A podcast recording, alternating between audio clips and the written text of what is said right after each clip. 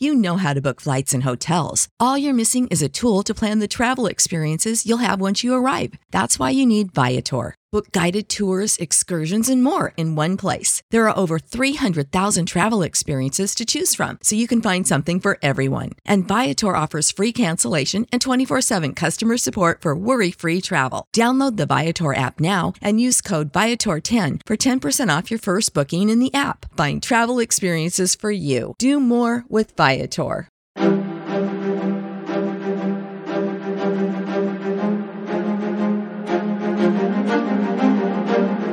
Hello, and thank you for listening to the History of World War II podcast, episode 271 The Battle of Jitra.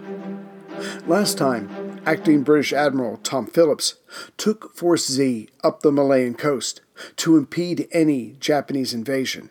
However, as he sailed up with no air cover, and the land based enemy bombers were lucky enough to locate the British ships, the question of superiority between air and sea forces had been settled once and for all, with both capital ships being lost, which only made the situation worse for Lieutenant General Arthur Percival, General Officer commanding Malaya and Singapore, who was still determined to delay as much as possible the occupation of Singapore. The loss of Force Z sent shockwaves through London but truth be told, Force Z was never large enough in the first place to be a deterrent to Japanese ambitions, nor large enough or balanced enough to stop those ambitions once they were launched. Moreover, the British, like the Americans, had little regard for the abilities of the Japanese bombers and fighters, namely their range, so it would not have mattered if someone else had been in charge besides Phillips. Any other British admiral would have also sailed north, air umbrella or no, and the results would have been the same, even if the British had put up land based air cover. The inadequate Buffalo fighters would have only given the Japanese Zeros target practice before the accompanying bombers would have taken Force Z out. With elements of the Japanese 5th Division having landed successfully at Singora and Patani in southern Thailand, they moved south as fast as they could, in keeping with their commander's demand for speed.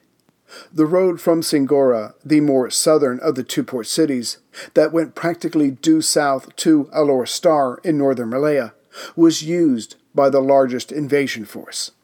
This force was made up of the 14th and 41st Infantry Regiments of the 9th Infantry Brigade, and in support was a battalion of tanks and artillery each.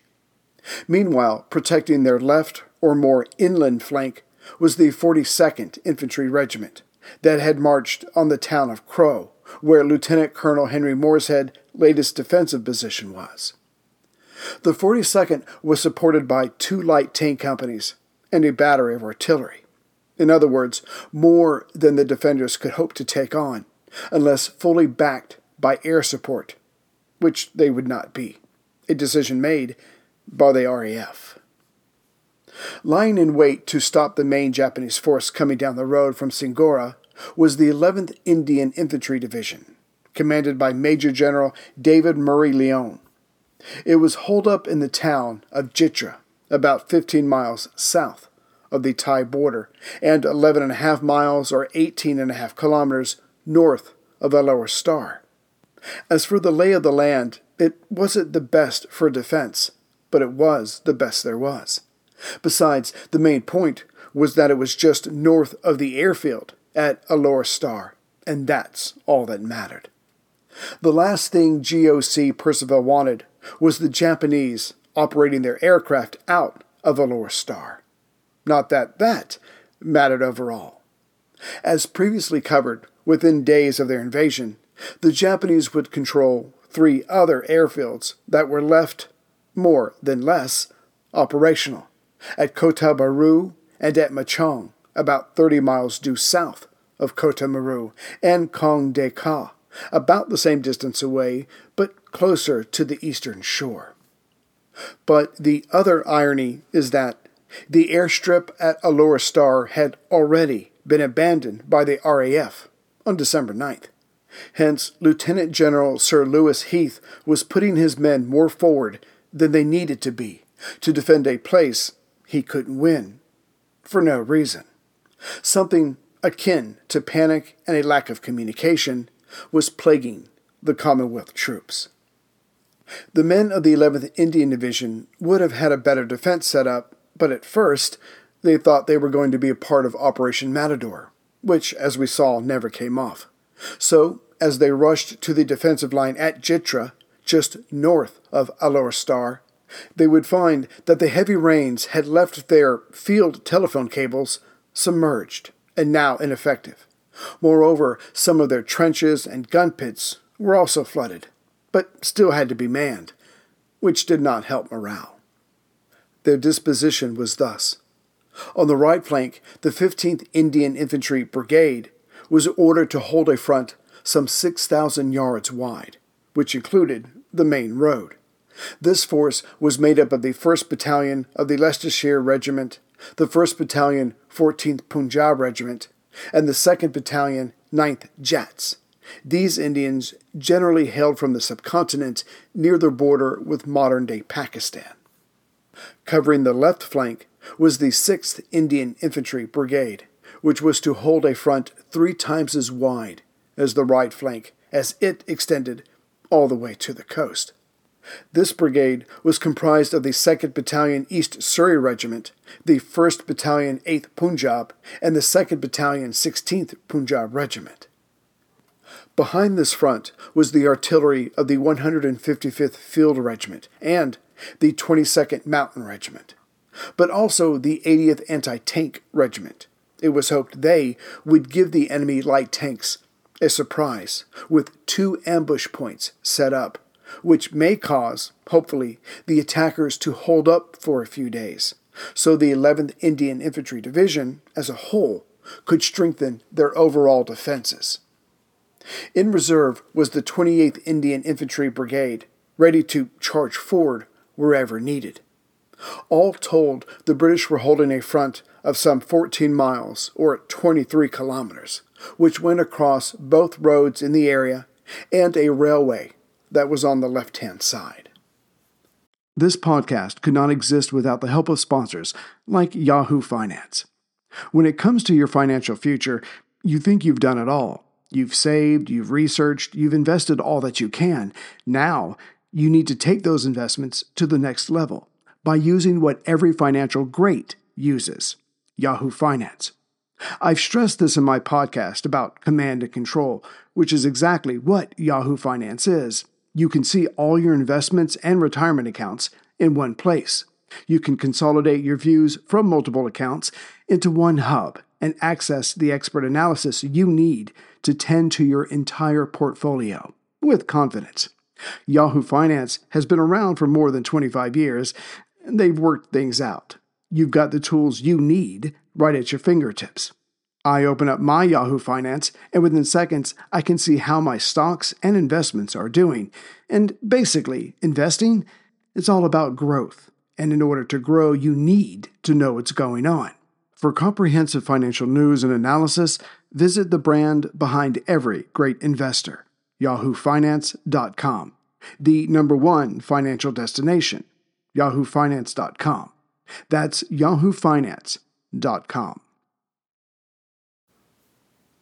The two ambush points were set up near a town called Changlung, which means fallen elephant. As this was the best the weaker of the defending units could put up against the coming Japanese, it was hoped that the two pounders of the 4th Mountain Battery, along with the 114th Punjab of Lieutenant Colonel Fitzpatrick, would give the enemy a short, sharp smack. Anything that gained time was to the good. But sure enough, after the Japanese had repaired the bridge and some roads, the lead elements came down the trunk road at 11 p.m. on December 10th. The leading two tanks were quickly taken out by accurate fire from the 4th Mountain Battery, which caused the Japanese infantry near them to rush forward to try to recover the crews. This allowed the Punjabis to inflict further casualties. Their work here done, the battery unit and the Punjabis pulled back to the south of Changlung, but still north of Alor Star. By the next morning, December 11th, the most southern Japanese units ran into the front line Indian troops. But here again, the Punjabis had set up another ambush. However, as it was daylight, the Japanese had a better sense of what was about to happen. And having more men than the defenders, they were able to send a flanking unit to their far left, the defenders' right. Fitzpatrick wasn't willing to lose his whole unit just to take out a few more enemy troops. Hence, he pulled them back even more. Meanwhile, Major General David Murray Lyon, commander of the 11th Indian Division, who had been impressed, maybe overly so, with the first and only ambush, wanted another one. So he went personally to Fitzpatrick's headquarters, who commanded the 114th Punjab. After a short talk, it was decided that there was to be another ambush near another village called Asun. As Lieutenant Colonel James Fitzpatrick's headquarters was south of his men, he did not have to go as far to reach Asun, so he expected his men, who had already been outflanked by the Japanese, to catch up to him as soon as they could. However, that's when the heavy rains returned so heavy in fact that visibility was down to just a few yards, which caused the 114th Punjab, when it loaded up, to be facing north instead of south. The men moved out and ran right into the approaching Japanese, who had their remaining tanks close by. The Punjabis panicked and scattered, making no attempt to put up a fight. It was every man for himself. All told, only 200 men or so managed to evade the Japanese and make for Fitzpatrick's current location. When Fitzpatrick was brought up to date, any idea of another smoothly executed ambush was out of the question. The Japanese had to be close by. So the lieutenant colonel gathered up all the men who had managed to reach him, along with his small headquarters force, and they formed up. But when the enemy showed themselves, their tanks came in first. Fitzpatrick was one of the first men to be wounded. Another officer, Garrett, grabbed the remaining men, about 270, and retreated further south. The Japanese next ran into the 2 1st Gurkha Rifle Battalion. Unlike other units, the Gurkhas did not have any serious anti tank weapons, but they did have a fast flowing stream in front of them and demolition charges. If they couldn't stop the Japanese, they would blow the bridge and gain time regardless. When the Japanese tanks were spotted, the word was given and the switch was thrown. But nothing happened. It was probably the rain, but the bridge still stood and the tanks were getting closer. Just then, Man Bahadur Guran, with the rank of Havildar, the Indian equivalent to a British sergeant, grabbed one of the few boys' anti tank rifles, laid down, and took aim at the leading tank. The boy's anti tank rifle, or elephant gun, as it was called, was some 35 pounds heavy and just over 5 feet long. Think of it as a really large rifle that shoots 55 caliber shells. In many ways, this anti tank rifle was already on its way to being obsolete. Not only were the Germans putting out tanks that were relatively safe from this gun, but the Axis had already more effective anti tank guns of their own. Fortunately for the Gurkhas, they were dealing with Type 95 light and Type 97 medium tanks. The gun held 10 shells, and Guran used those to stop the first two tanks as they tried to cross the bridge. But the tanks supporting infantry reacted professionally to this setback and crossed the stream on both sides of the bridge. Also, their movements were covered by experienced mortar crews and machine gun fire. On the opposite side of the stream, the Gurkhas were the opposite of the Japanese with little training or experience. As such, they soon broke and ran, But even in this, nothing was very organized. Most of the men were captured, leaving about 200 out of the 550 man unit to flee south. As the Gurkhas had been covering the right flank, the more center area, where the main road was, was open for advancement, which meant Lieutenant Colonel Saeki Shizuo, who was shamed by losing two tanks in the initial ambush and two more here on the bridge, had overall recovered nicely and was finally making his way to the main defending force protecting Alor Star, the town of Jitra.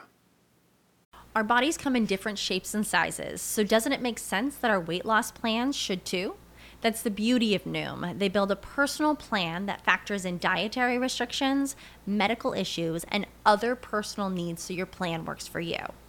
Noom doesn't restrict or shame when you want to treat yourself.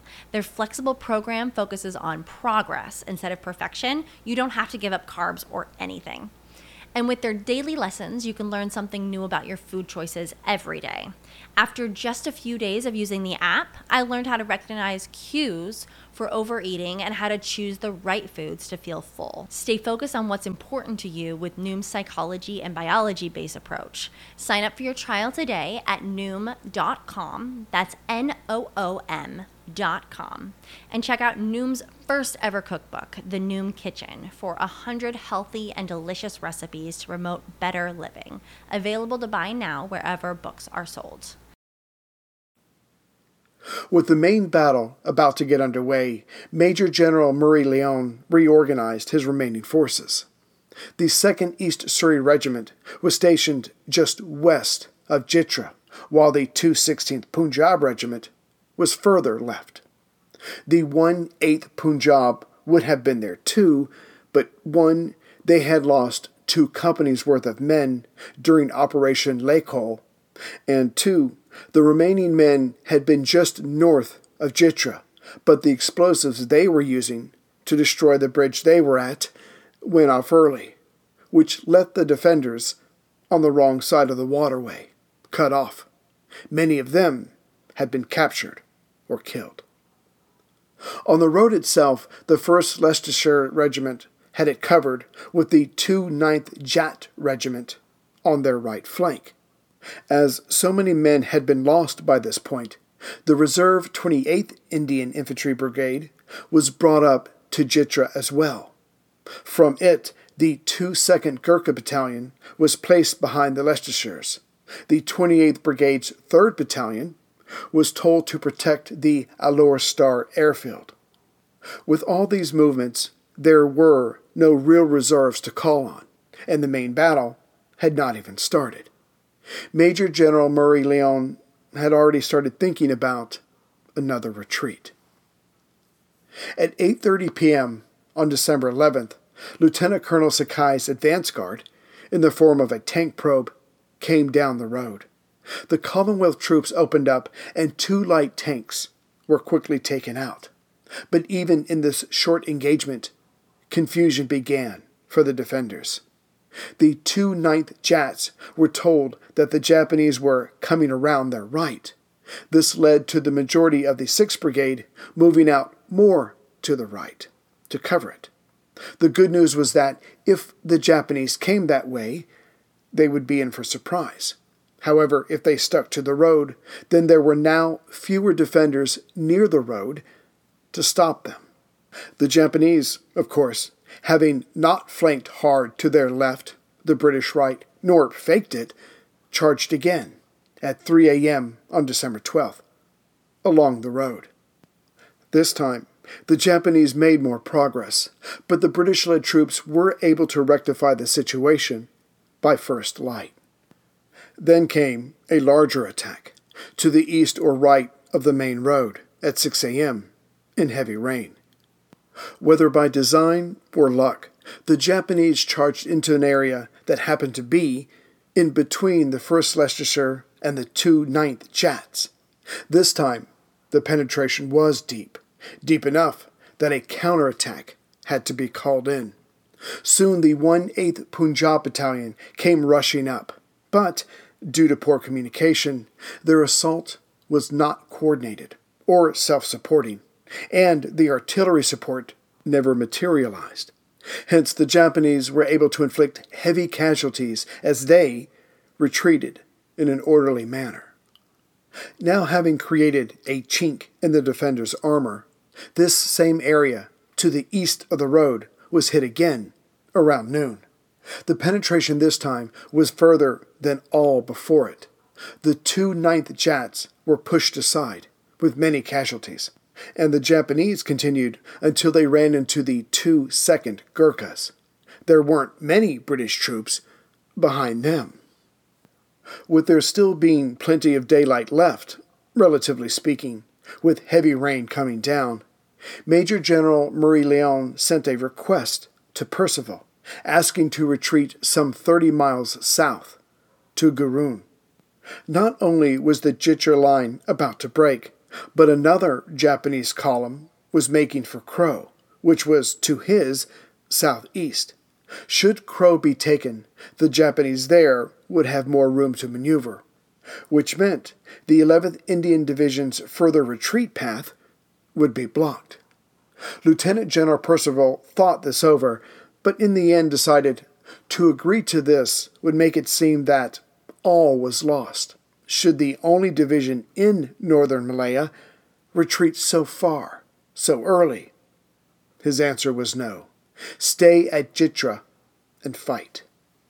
However, Murray Lyon's brigade commanders decided on their own to move back the entire defensive line to where the two second Gurkhas had been at. It wasn't much of a retreat, but it might give the defenders enough space and time to restore their lines.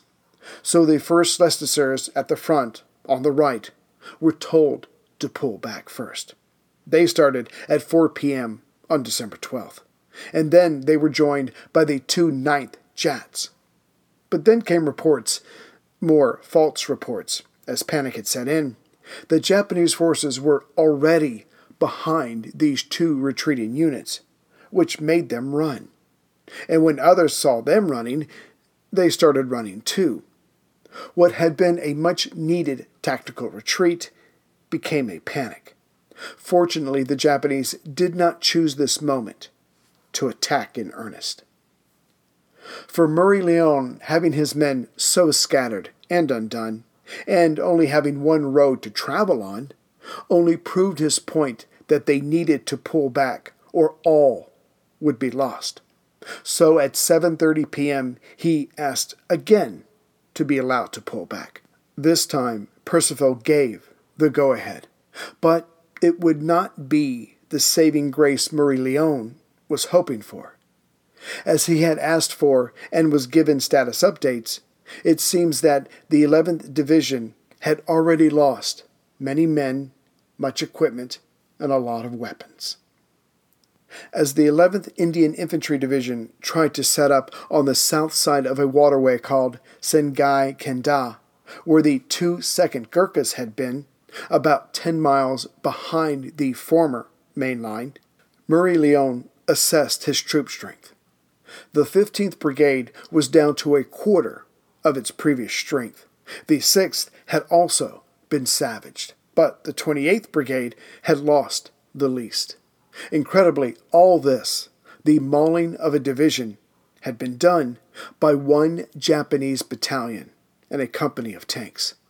True, the Indians lacked experience and had no tanks of their own, but Murray Lyon and Heath would be hard pressed to answer for this to Percival. And again, because of the very first pullbacks and then the massive panic that had just happened, the 11th Division had lost much supplies and weapons too. The 11th Indian reached Sengai Keda during the morning of December 13th. Sure enough, the Japanese were right behind them, attempting to cross the water that same morning. They were pushed back, but everyone knew this was only the advance guard. The majority of the enemy troops would be along soon. But this time, Murray Lyon wasn't going to wait. Straight away, he ordered another retreat, this time to his original destination at Gurun, some 20 miles to the south. The 6th Indian Brigade was given the right flank, the 28th Brigade was placed on the left, and the 15th was to act as a reserve. When the brigades showed up at Gurun, they were already exhausted, but they found no fixed defenses in place. Hence, they got to work despite their long march. The next day, on the afternoon of the 14th, the Japanese sent just enough men in to test the resolve of the defenders' new position. This gesture was checked, but mostly because the men were fighting to save themselves, rather than thinking of the defense of Singapore. The Japanese came again the next morning, on the 15th, but this time came in force.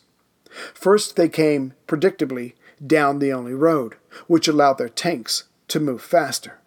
But then came a strong surge of attackers on the defenders' left side, away from the road.